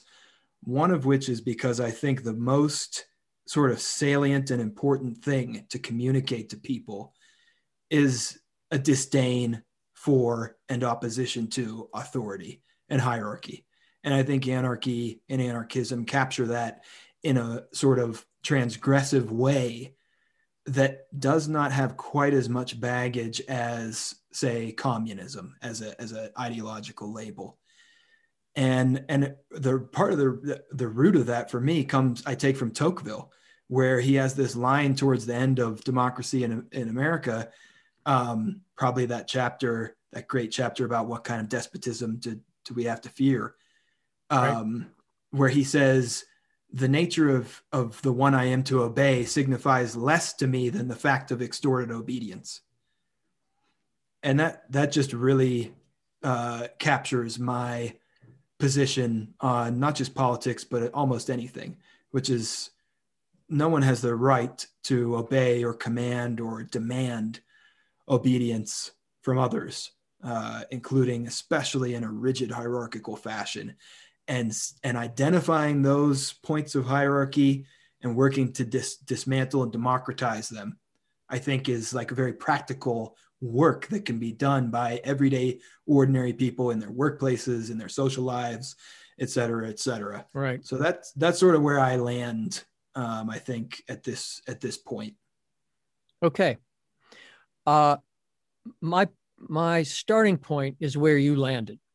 Okay. So you ended by saying you were talking about the democratization of institutions and hierarchies, if not the destruction of hierarchies. Now, right. I think if in future conversations, you and I are going to talk about authority and hierarchy, because I don't think you actually reject those. I think you reject them in certain contexts. Yes, but I think authority, there can be justified authority and sure. Hierarchy, but it has to be democratically chosen. Yeah, but that is where I'm headed. Okay. But and just one small editorial point, hierarchy is unavoidable. Yes. The question then becomes, what's the nature of the hierarchy? And again, a point back to you, and talk about the democratization of hierarchies, which can be done. So, as I said, my starting point is where you landed. So I would describe myself, first, before I get into the description, did you take political ideologies with me? Is that a course you took with me? I taught it with you. I TA'd that with you. I don't think I took it with you. I think I took it as an undergrad with Ball. And then, yeah, I think that's... Okay. Well, that's a course that... we taught at ASU to the masses. It was, before Rory arrived at ASU, it was labeled as Political Science POS 101. The reason that's significant is that entering students thought that that was the first course they were supposed to take in political science. Right. The next number was POS 110, which is American politics, which a lot of students think is sort of introduction to politics. But we fooled them into taking a theory class. Probably the only one that they would take. Often. Many of them. With the only one. But it was a great class to teach because we're teaching all kinds of students, not just theory students, but all kinds of students from across the campus, and mostly students thinking about political science as a major. It's a course I taught for years and recognized in having taught it that I not only don't fit in any of the labels, I resent all of the labels. Yeah. Because I think where I want to be is on the edges, where the bleeding takes place. And I don't mean the actual bleeding, but the bleeding across boundaries. Sure. So I describe myself as an unreconstructed, unapologetic, small d Democrat. I knew you were going to say that. Yeah. And that's, if you look at any of the political ideologies courses that were taught, democracy is never presented as an ideology because it's considered to be a mechanism within ideologies, sometimes right. rejected, sometimes forcibly removed, sometimes enamored of, but it's really thought of as a decision-making process. I don't think of it in just that way. I agree with John Dewey, who said that democracy is a way of life. He described it as the associative way of life. And that, I think, is really significant because it combines these two elements, taking us back to the libertarian, taking us back to the communitarian and liberal positions. There's too much emphasis in liberalism on the individual. There's too much emphasis in communitarianism on community, but both of them are essential to having any kind of balanced, even sensible political ideology. And I think that's where democracy enters into it because it is, as Dewey said, an associative way of life. You cannot have democracy if you are not engaged with other people. To say that you are self-democratic doesn't make any sense. It's different from saying you are self-directed, which makes a lot of sense. But if you're self-directed, it's often the case that maybe you don't want input from other people. I think that's a mistake for a lot of reasons that I think eventually Rory and I will get into. Right. But it's an associative enterprise consisting of individuals. And so democracy for me combines these two, the individual and the community, and they are inextricably tied. What are the limits of it? I don't know. I don't know what the limits are. But for me, it is, if you read almost anything I've written politically, you'll see that at some point I come down on some kind of democratization, often a radical form of it, of democracy, because it just seems to me to be the best way for people to engage one another and live with one another. Yeah, I mean, I agree with you. And I think we really hold essentially the same views because for me, I would say with Edward Abbey that anarchism is democracy taken seriously. And so for me there, it's synonymous. Anarchism would be synonymous with direct deliberative democracy. Yeah. Now, but see, this raises a really interesting perspective because one of the books that is certainly in your lane is Robert Paul Wolfe's In Defense of Anarchism. Right, which I think you exposed me to and has influenced me on these points. I think that's kind of good, but he's also wrong. Wow, how? So, well, his solution, first of all, his assumption is that if you are going to be autonomous, an autonomous person, you cannot follow any law that you do not prescribe for yourself. Right. There's a twofold problem with that perspective. The first problem is that laws exist. I'm borrowing this from, I'm pretty sure it's Randall Kennedy, who teaches law at Yale, I think, who simplified law in the following way. Laws exist to prevent you from doing what you want to do and keep you from doing, no, sorry, prevent you from doing what you want to do and make you do things you don't want to do. That's the law. Right. Now, if that's the case and you want to be autonomous, it means that you are going to throw yourself in the face of virtually every law, because there's no law that you prescribe for yourself, except you say, yeah, that's a law I approve of. That's a law I disagree with. And so you become a government unto yourself. Right. First of all, I don't think that in any way can be democratic. And I don't think autonomy requires it or actually makes sense following that. Mm. But anyway, where Wolf ends up is, say, you take this radical view of autonomy that you only follow laws you prescribe for yourself. And he says you then attach to that this radical form of democracy, which is that you vote on everything. You install through technology into people's homes, on their computers, on their phones, on their television sets, a mechanism where you simply push a button to vote yes or no. That is a form, that's his form of anarchism, yeah. Where everybody has a vote on everything, on anything. It just strikes me as the worst kind of plebiscitary democracy imaginable. That can be ruled by the mob. And so I think that it comes back to what Rory said before I began this soliloquy. And that is that his anarchism pushes him toward a form of direct deliberative democracy, which, as Rory knows, I've written a book about that. So that's... Actually, I've written a few books about that.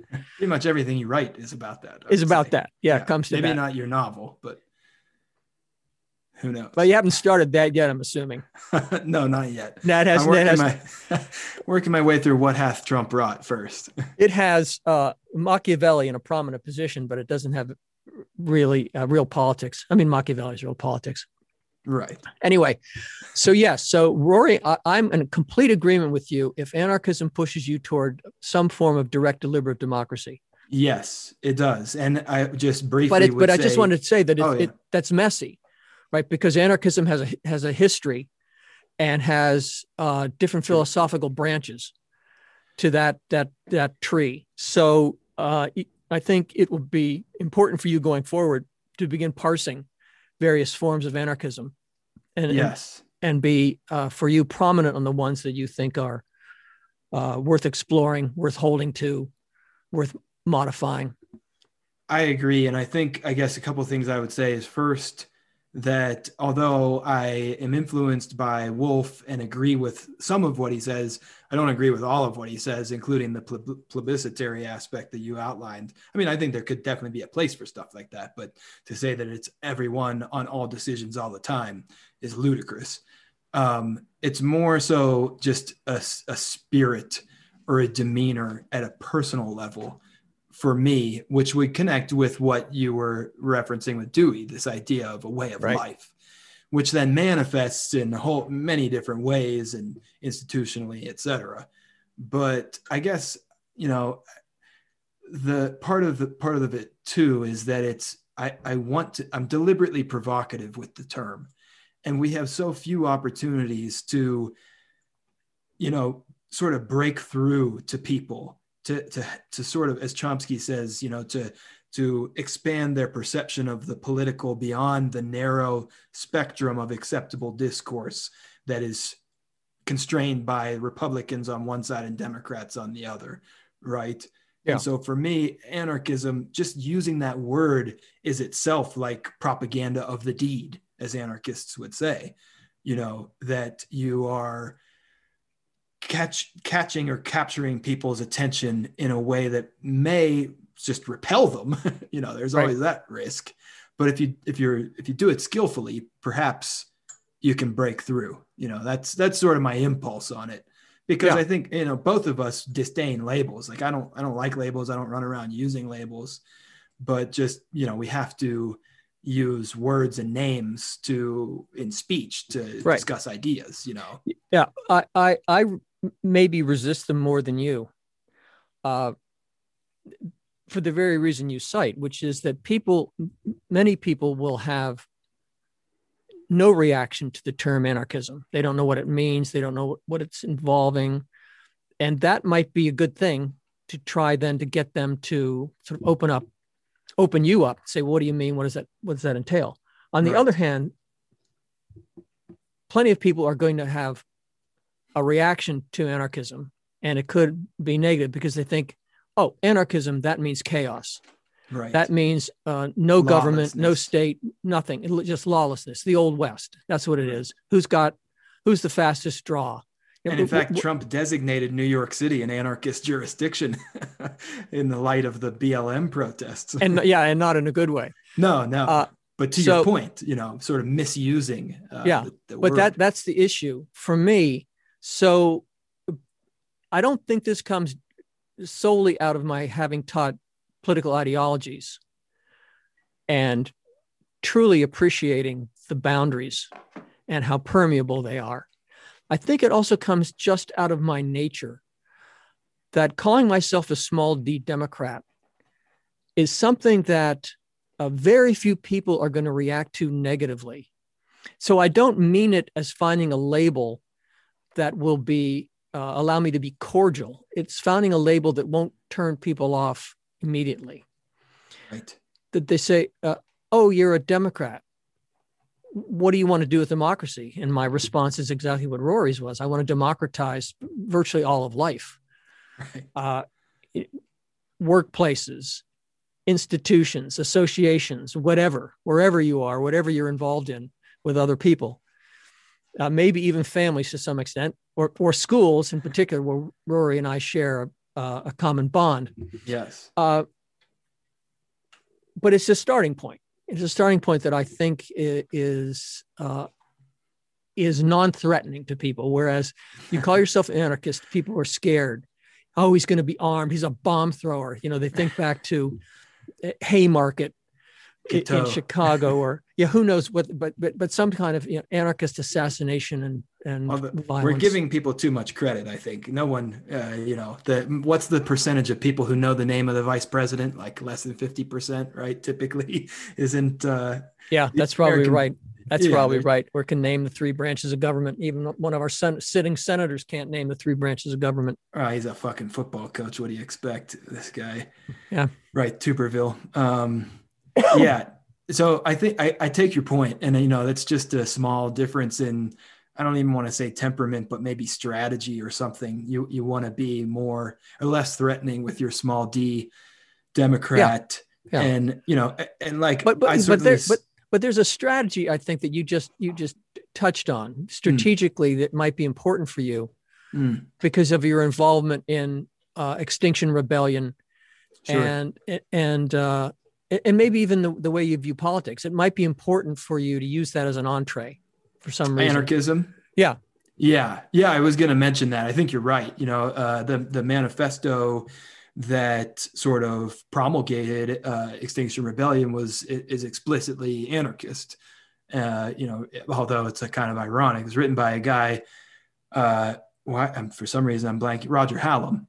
He's British, and he titled it "Common Sense for the 21st Century."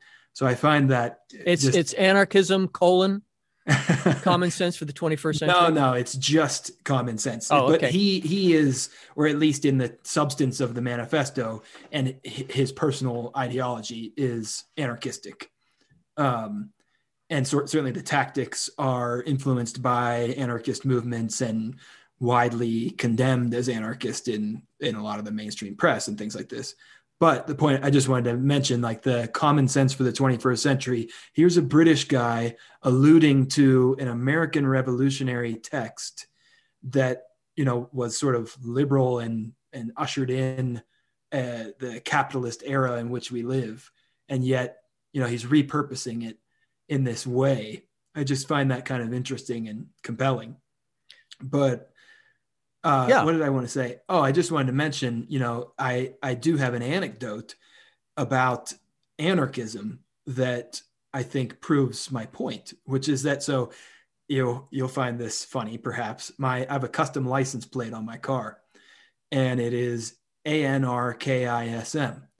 Okay, anarchism. You can only have 7 numerals or letters. So, but it's not only is it custom, but it is personalized, but it's also custom in the sense of having a special image, which is live the golden rule, which is an option for Arizona residents. So I deliberately chose that as my personal propaganda, right? Here's anarchism, live the golden rule. That's it. And I had this experience a couple weeks ago. I was coming out of my apartment to get in my car, and there's these three or four people standing behind my car looking at it. And I'm like, oh, fuck. Oh, shit. And, you know, they're older. They were like, you know, probably roughly your age, maybe a little younger. And I go out, I'm bracing myself, but they were like perfectly nice, very nice. And they were very... you know, sort of steadfast Christians. And they were excited that I was coming out. And they were like, oh, do you own this car? You know, we were really hoping this would be you coming out right now. We want to ask you about your license plate. And I ended up having this probably hour-long conversation in the parking lot with them about what, you know, started off, what did I mean by this? Why do I have anarchism with live the golden rule? Which of course I then immediately went on to talk about Jesus, because that's, you know, the common thread here between me and them. And I'm explaining, you know, I view Jesus as an anarchist and on from there. And it was effective. I have to say, I don't think I, you know, convinced them or persuaded them of much, but I think in a sort of Socratic sense, I first of all exposed them to something that they likely did have a negative assessment of previously, and I managed to give them a positive one, and also planted some seeds that may not necessarily have undermined their beliefs, but challenged or changed down the road some of their ideas. In fact, one of the people was an ordained minister who had gone to seminary, and so I start talking about Chris Hedges and Reinhold Niebuhr, and, you know, and she was like she took me seriously, you know? So that's just my little story to tell you that I have seen some success, even with people that you might expect to have the least amount of success using this label.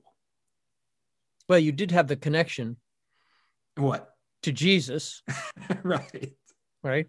Yes, but I could use that. I think you don't necessarily have to be a minister to, you know, Christianity is pretty widespread even for people that are non-practicing in this country.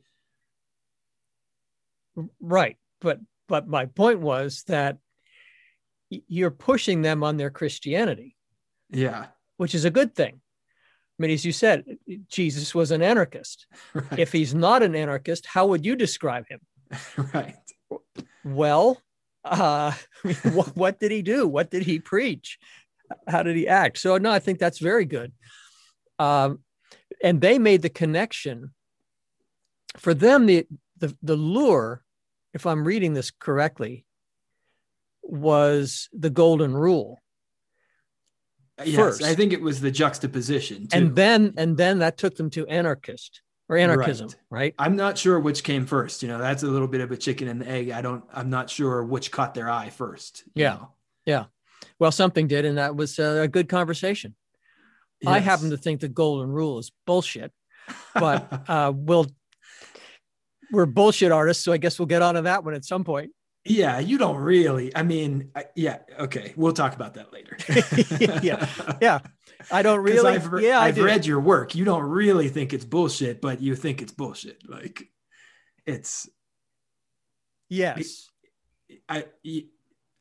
We'll just talk about it later in a future session. We'll come on to that later. But I mean, because it is, no, I'm going to stop myself. The point is, I wanted to just give you that anecdote to say that anarchism can have a salutary effect on political discourse with strangers.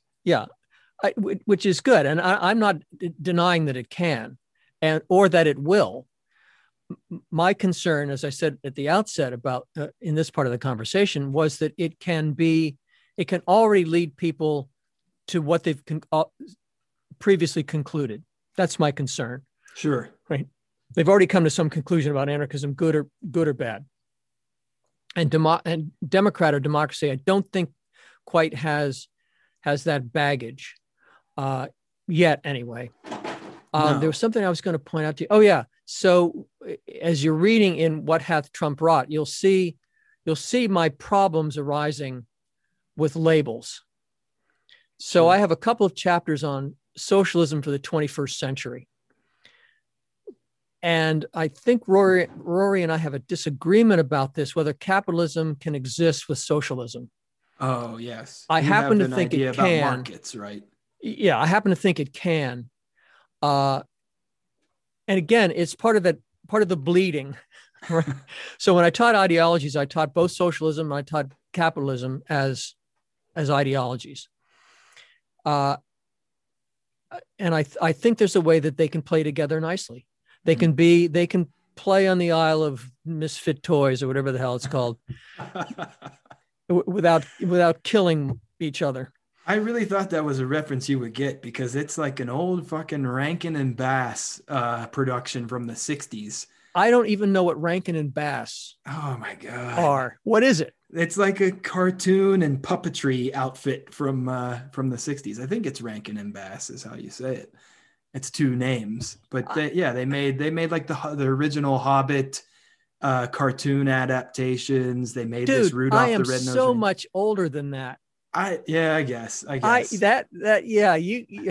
Yes, this is part of the charm of engaging with someone generations removed from me because the references at some point may not make any sense, and whether we want to then explain what they are depends. So the Island of Misfit Toys is a great image for me. I have no idea where it comes from or what it means within the context of the show, but I don't care. Well, that'll be your homework for the next episode. I'll send you a YouTube link. They sing a song about it. It's very educational. Remember, you're talking to the guy who wanted to find a program where you didn't have to do anything anybody told him. Yeah, I agree. Yeah. I tried to do the same. So homework, that's not happening. Yeah, that's fair. But yeah, I guess since you mentioned it, we should have maybe front loaded this in our earlier biographical conversation, but especially for people who are listening, it might not be as apparent. There's about 40 years gap between us. Yeah. Is that right? I'm 32. Yeah, a little bit less. So we're talking about two generations separating us.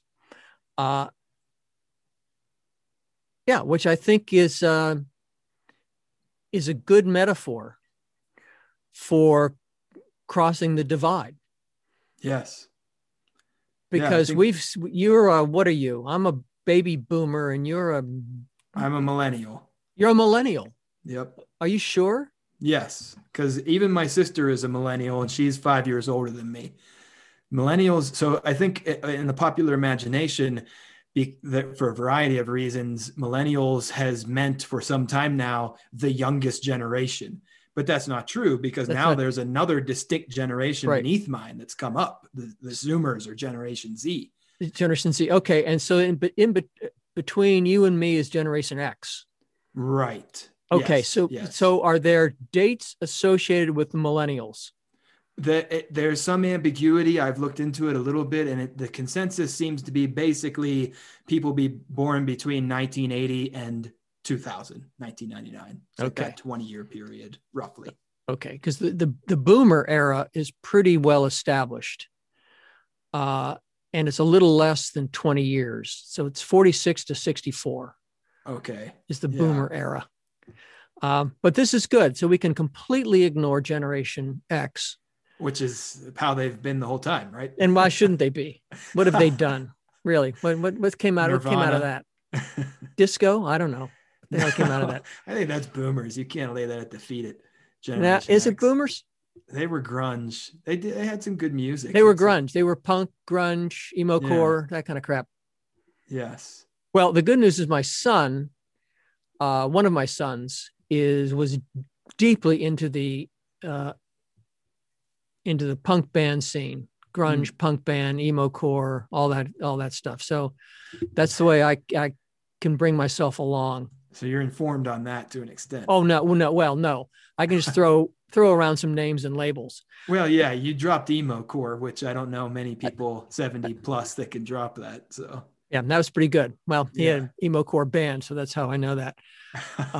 Yeah, but there's just a vast abyss that's a black hole for me, where I won't know anything about bands, singers, shows, right? Whatever. And likewise for me, you know, but it's interesting because you have those connections through your children to the younger generations. And I have some awareness of older things through my close relationship growing up with my grandparents. So, and we'll meet in the middle a little bit, but I guess. Right. We'll meet in the middle where we will both just throw up our hands going, I don't know. I don't know what that means. Yes. But I want to turn in the time we have left to talk about, so tying some things together, you know, we both grew up in Western Pennsylvania in the Appalachian area, although you were more urban than me. And this area, this region is generally associated with, you know, it's the so-called Rust Belt now. It's associated with Trumpism, right? And this sort of very regressive strain of conservatism. And I was reading in What Hath Trump Wrought, and I have to say I was pleasantly surprised by this, because I didn't know that this was your position. You say a few times, first of all, I should say I've only made it through section 1 of the book. So that's like 5 chapters. But you mention a few times that we have to acknowledge that in point of fact, we do not have shared values with these folks. If we ever did, that's an open question. Maybe we did, but we definitely don't now. And we have to cut the cord, cut them loose in some fashion. And so I'm curious, I'll speak for a little bit longer about like how I take that, but I'm curious so you can get your gears turning, like what you mean by that and what you see as the move forward from that. Because when I hear that, like I agree with it in a significant sense, but then I also think, you know, I have family and friends, some of whom I have long disassociated myself from, for these reasons, over values and politics and the abusive nature of these politics. And that abuse manifests in a very personal way when people hold these beliefs, I think. Yeah. But at the same time, I know, so there's many people like that, but there's also people like my grandmother, people like myself, people like my sister who come from this region and may in some sense be steeped in this culture, but who can be reached and educated, or who simply may not have a robust or sophisticated politics. And so it's very surface level for them, but they're super nice and compassionate in their daily lives, you know, things like that. So because I was really struck by something you wrote about how if we have to be careful in reaching out to these people, that when we take their hand, they don't pull us into their, you know, sort of sphere, right? You know, we're not contaminated or changed by them. And so I guess I'm just, you know, I'm pondering like, what is the strategy? What is the approach?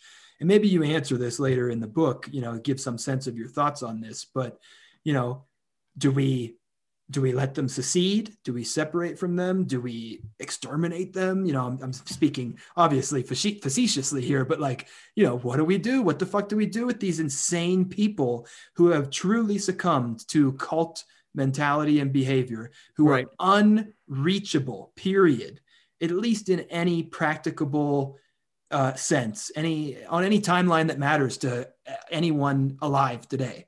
You know, what the fuck do we do? That's my question to you. Well, this has been a great show, Rory. Thanks very much for making me part of it. You're welcome.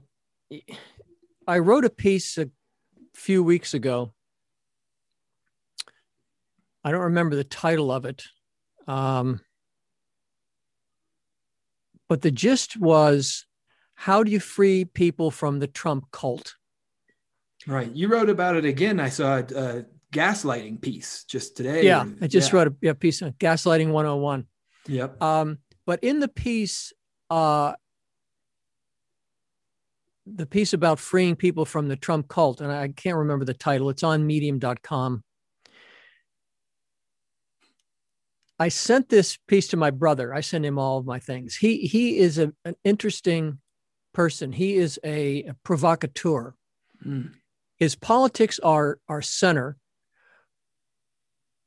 more center left than center right, but pretty damn center. So I sent it to him and I said, what do you think? And he wrote back and he said, well, this is obvious in a kind of duh. So I wrote him and I said, yes, it may be obvious, but who is saying it? Right. And my answer is nobody's saying it. And here's the gist of it. Leave them alone. Just leave them alone.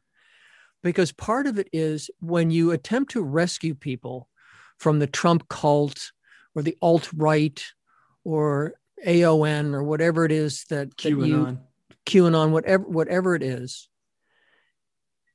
you end up almost by definition insulting people by suggesting that the values they hold are not right values.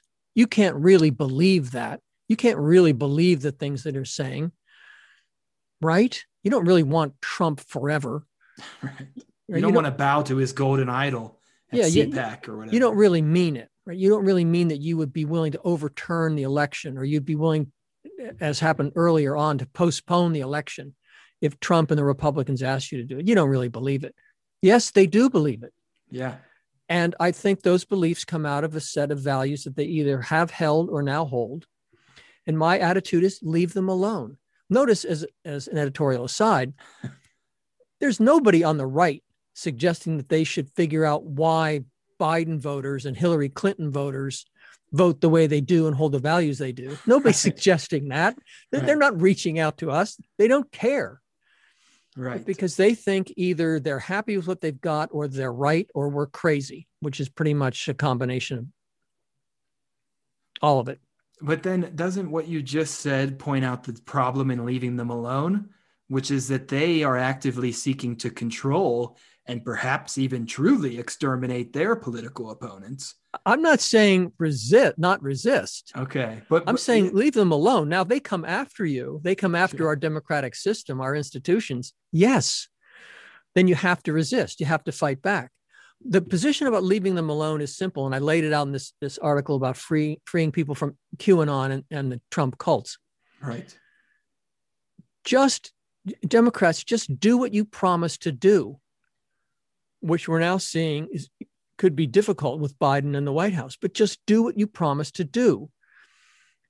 Because it doesn't matter if these people are in QAnon or they're in the coal mines where you grew up or they're doctors in Sewickley, it doesn't matter. Is this going to help people improve their lives? And just rest on that. Just do what you promised. And as people's lives get better, I think they will see that their lives are getting better. Right. Well, that's why Bernie was successful, in my opinion. It's because he cut through all that, at least in 2016, and spoke to exactly what you just identified. I mean, he saw tremendous success in the Rust Belt, I think, for that reason. Yeah, but he was speaking to people's needs. The needs Material don't go. Needs. Yeah, the needs don't go away because people are on the left or the right. Right. In fact, the needs are the same. Now, we might say, yes, well, as capital D Democrats, we want to see unions revitalized. Yeah, I think we do. And I don't know that all workers agree with that. I think many would. But that, again, isn't the issue. There's what is going to help people. COVID relief is going to help people. Ending student debt is going to help people. A living wage, increasing the minimum wage will help people. Now, as you'll see with me, I don't know if you read Stalking White Crows.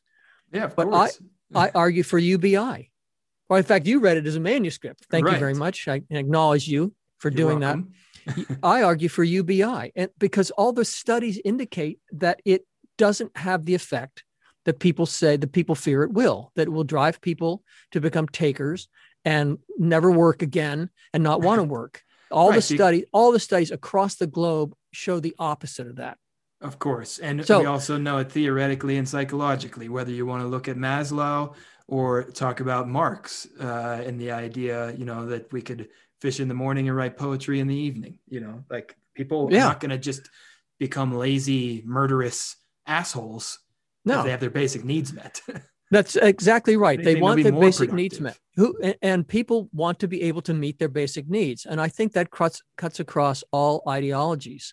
So when I say leave the Trump supporters alone, I mean that. Just enact what you promised to do. And I think their lives will be better. And I think, as you were saying, many of them can be reached. Many of them can be touched. And they may even come to see that the positions they were holding don't matter, or even better, don't make any sense. And maybe they'll come to laugh about that. That's what I meant by leave them alone. But it also means honoring the values they hold. Yeah. And I talked about that in What Hath Trump Wrought. Now, when you do that, you're absolutely right. My position that I just described is leave them alone, but enact the policies that you think will help people, because we believe it will help everybody. We're not suggesting, as Trump did, that if you live in a blue state, you're not going to receive federal aid because you're a Democrat opposing Trump. Right. It doesn't matter if they're in what state people are in. They need help. People in Texas, it doesn't matter that their governor is I think, going in absolutely the wrong direction. You mean easing the mandate? Easing the mandate. Michael Moore, maybe he was being sarcastic, but Michael Moore tweeted out, well, then they won't get the vaccine. No, that's just crazy. Yeah. You know, people need help. Yeah. That's the wrong attitude. That's the us versus them, you know, team sports. Yeah. Attitude. That's it. That's just feeding into that. Now, on the other hand, let me say that when I said in What Hath Trump Wrought, honor people's values, I was saying, pull away from them. Right. Don't let yourself get grabbed and pulled into the vortex. Well, how far back do we pull? Well, I have a couple of chapters where I'm talking about secession. Right. Yeah. So you mentioned it in the chapters I read already, but hadn't delved into it. Yeah. And I will. But I think you'll see that in section 3 of the book, I come to a different conclusion. But I took secession seriously, both as a political maneuver and as a constitutional maneuver. And can it be done? Ought we to do it is one question. Can it be done is another. Right. And you can see if you're pulling away from these people, you say, I don't want to have anything to do with them. Well, let's do the Michael Moore. Let's just cut off the red states. You know, let's see how they fare with no federal aid any longer. Let's see how long their power grid stays up when it's deregulated even more. Yeah, exactly. But right now, my position is for the Democrats, just enact what you're promising. You know, health care for all. Right. But of course, we won't actually see that. And that's why I still see at least two problems with what you're suggesting, and one strain is exactly what I just said, which is that the Democrats' only posture. I mean, Bernie Sanders, if he were president, he would actually be working to enact these, although he may not have succeeded. It took FDR.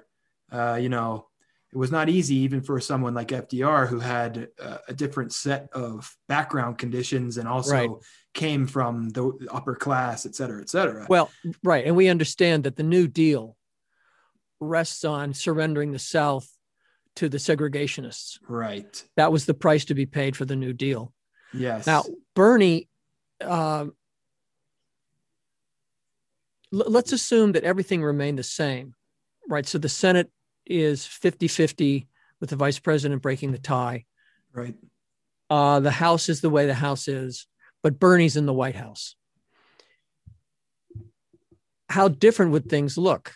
Well, assuming, because he was elected, people are terrified that it's Bernie Sanders in the White House, even though he was painted as a socialist and a crazy person. It just turns out, as Rory knows well,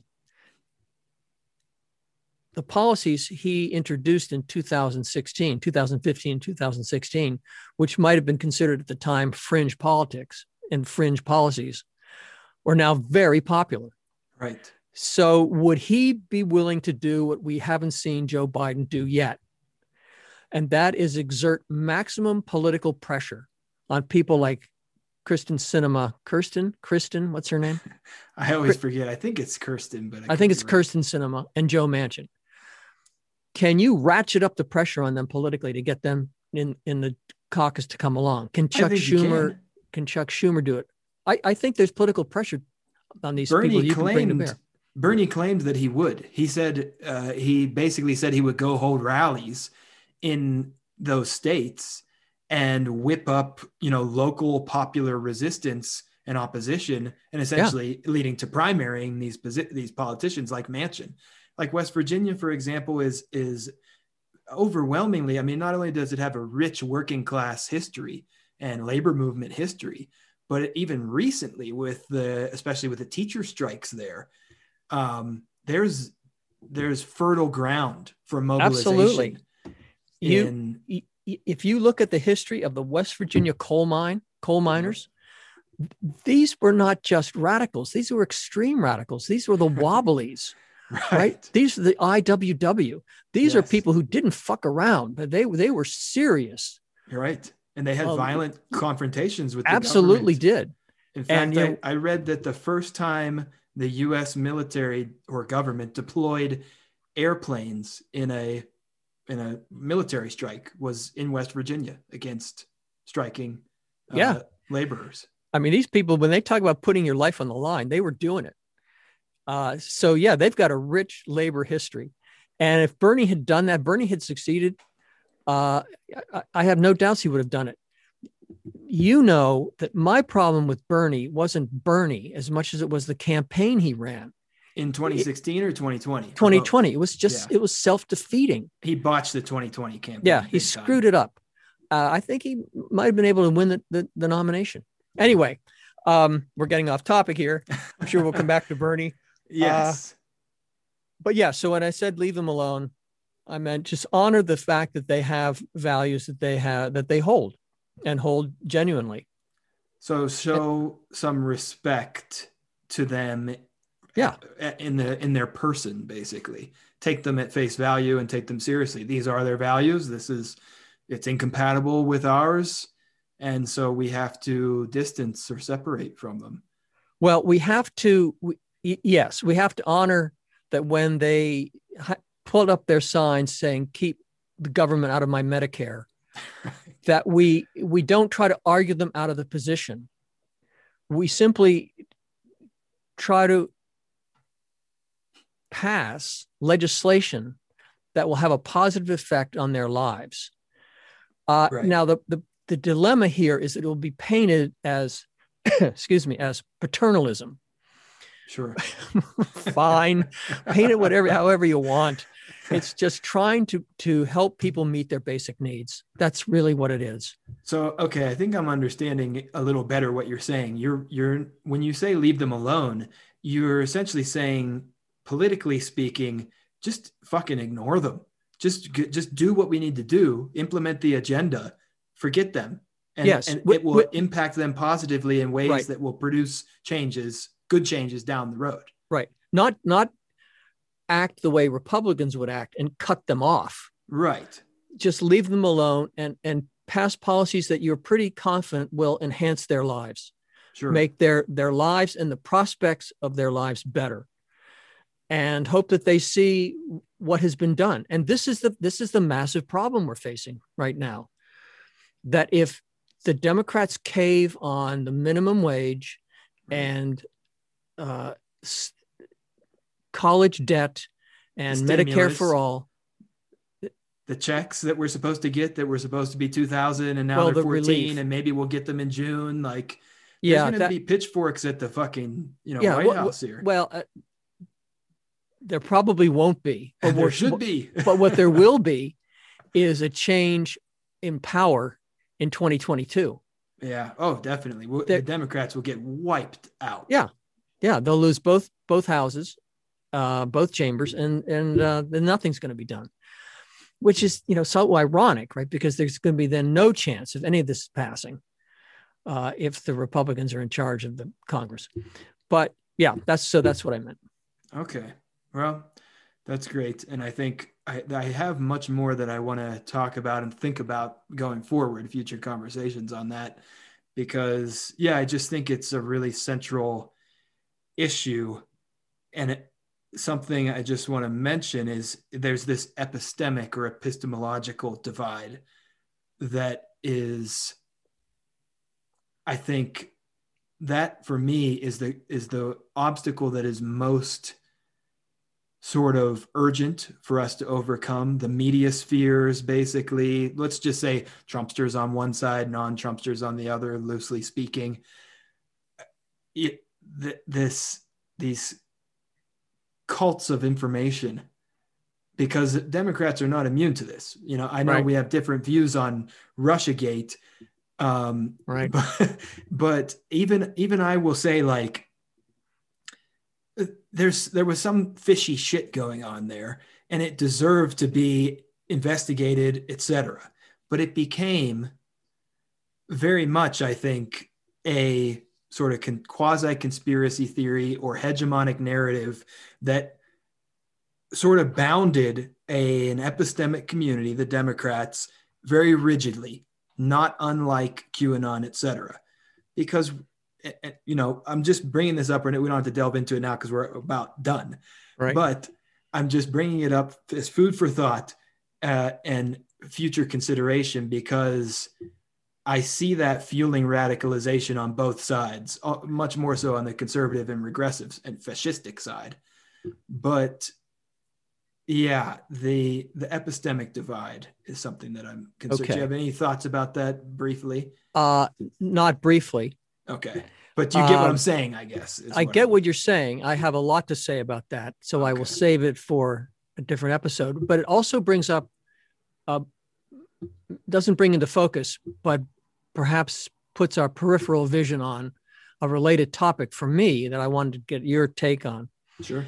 And that is what's sometimes described as the woke left, the woke culture.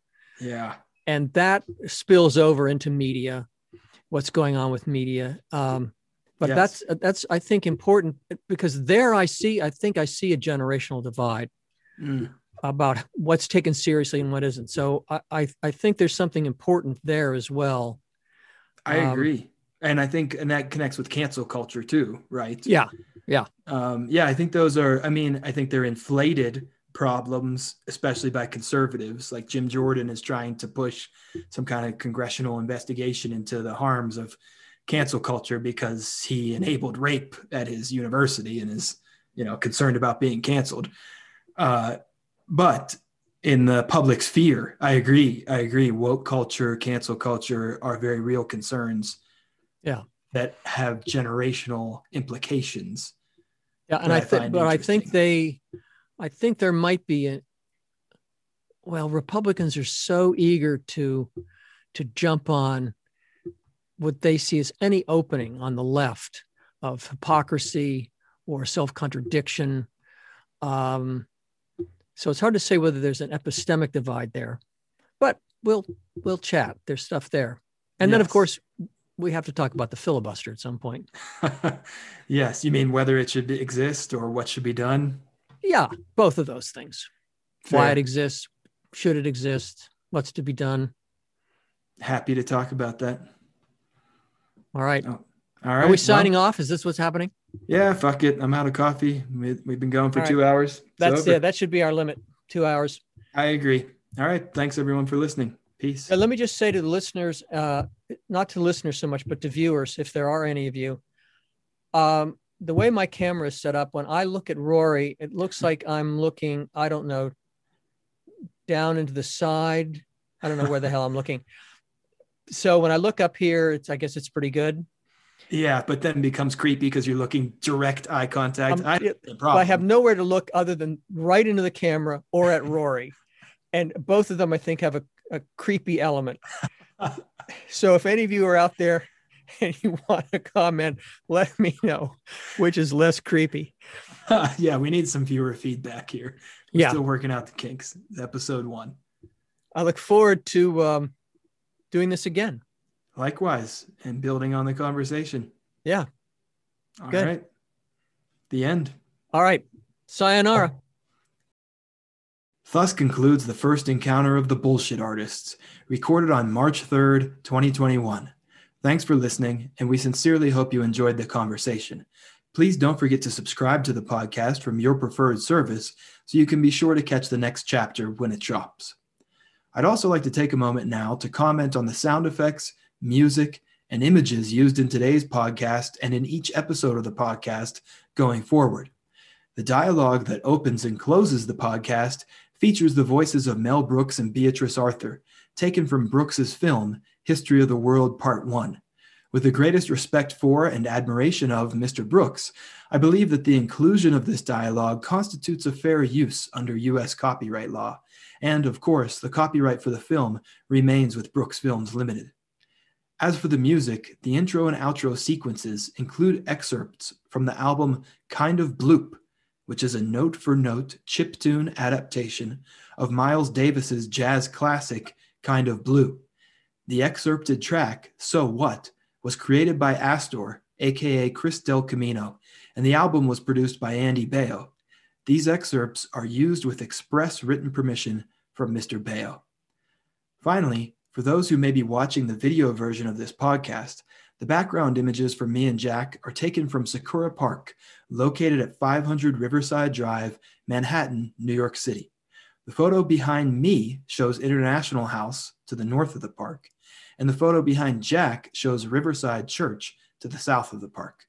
Both photographs were taken by Shinya and are licensed by Creative Commons BY 2.0. All right, I think that covers everything. And again, if you'd like to support our work monetarily and receive regular updates, please visit my personal Substack page at the stillest hour, stillesthour, thestillesthour.substack.com. I'm Rory Verado, and Jack and I will be back in conversation again 2 weeks from the date of this recording. Take care and be well.